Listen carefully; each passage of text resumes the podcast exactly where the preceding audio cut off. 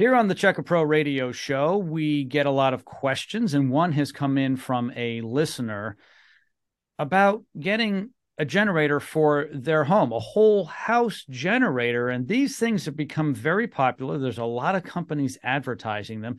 And I don't know what the answer is. I think it may depend upon the need of the homeowner. I've asked Gareth Kelly from Dream Team to join me here on the Check A Pro Radio Show today to answer that question. Hey, Gareth, how are you? I'm doing great, Joe. How are you today? Fantastic.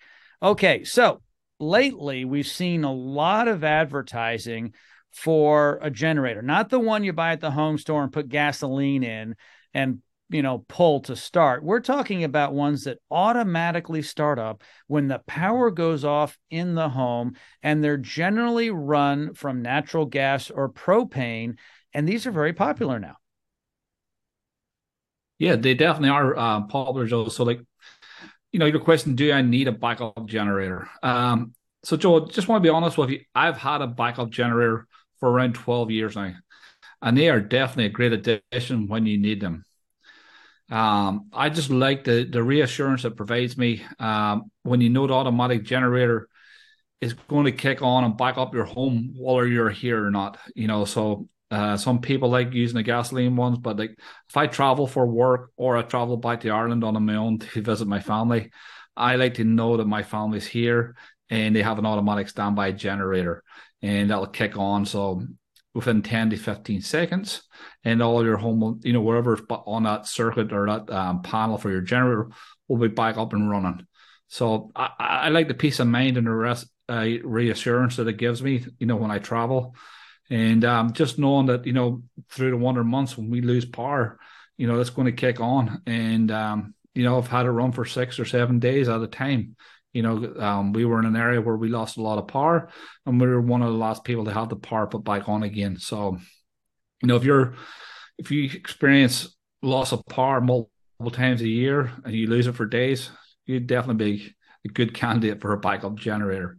You know, and then the other good, you know, one of the other good things about the generator is if you've got freezer fulls of food, um, you know, during COVID, we had customers who lost multiple freezers full of food because they lost power and they had to throw a lot out. But it's basically we're coming through the winter here now in, in PA. But um, you know, if it's a winter time and your heater's not running and your pipes freeze, you know, I mean, so these all things that you have to consider if you don't have it. But and since COVID too, Joe, um, a lot of people's been working from home. So if you lose your power and you're working from home and you don't have a backup generator, well, you're not working that day, which may be good and it may be bad, but depends if you run your business from home.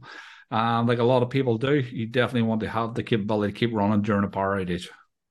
You know, something else, uh, and I don't want to sound like doom and gloom here, but there have been issues with uh, the grid system. The people down in Texas a couple years ago, pretty much the whole state lost their grid and they were without power. So even your neighbor didn't have power. Uh, the the county and the city next to you didn't have power. And also something else that's really strange. And I don't know if you've been following any of this on the news, Gareth, but there are some people who are literally shooting at electrical stations and trying to take them down in some kind of sabotage in different parts of the country. So you don't know, even your neighbors might be taking your power out. Right. Yeah. And then people are also moving forward with a lot of electrical vehicles and charging stations. And, mm. you know, even if you've got your car inside the garage, you want your garage door to be able to open and um, charge your electrical vehicle too. So if you're stuck at home and you've got an electrical vehicle and you lose power, be a good addition to your um, home. Yep, these aren't very expensive. We're not talking like 30, 40, 50,000 for the average home. They're they're a lot less expensive than that in general, depending upon what you want. Uh, you can learn more by talking with Gareth and his team over at Dream Team. All of his information is located in the description of this podcast. Gareth, thank you so much for joining me today. Take care, Joe, and thanks for having me. Take care.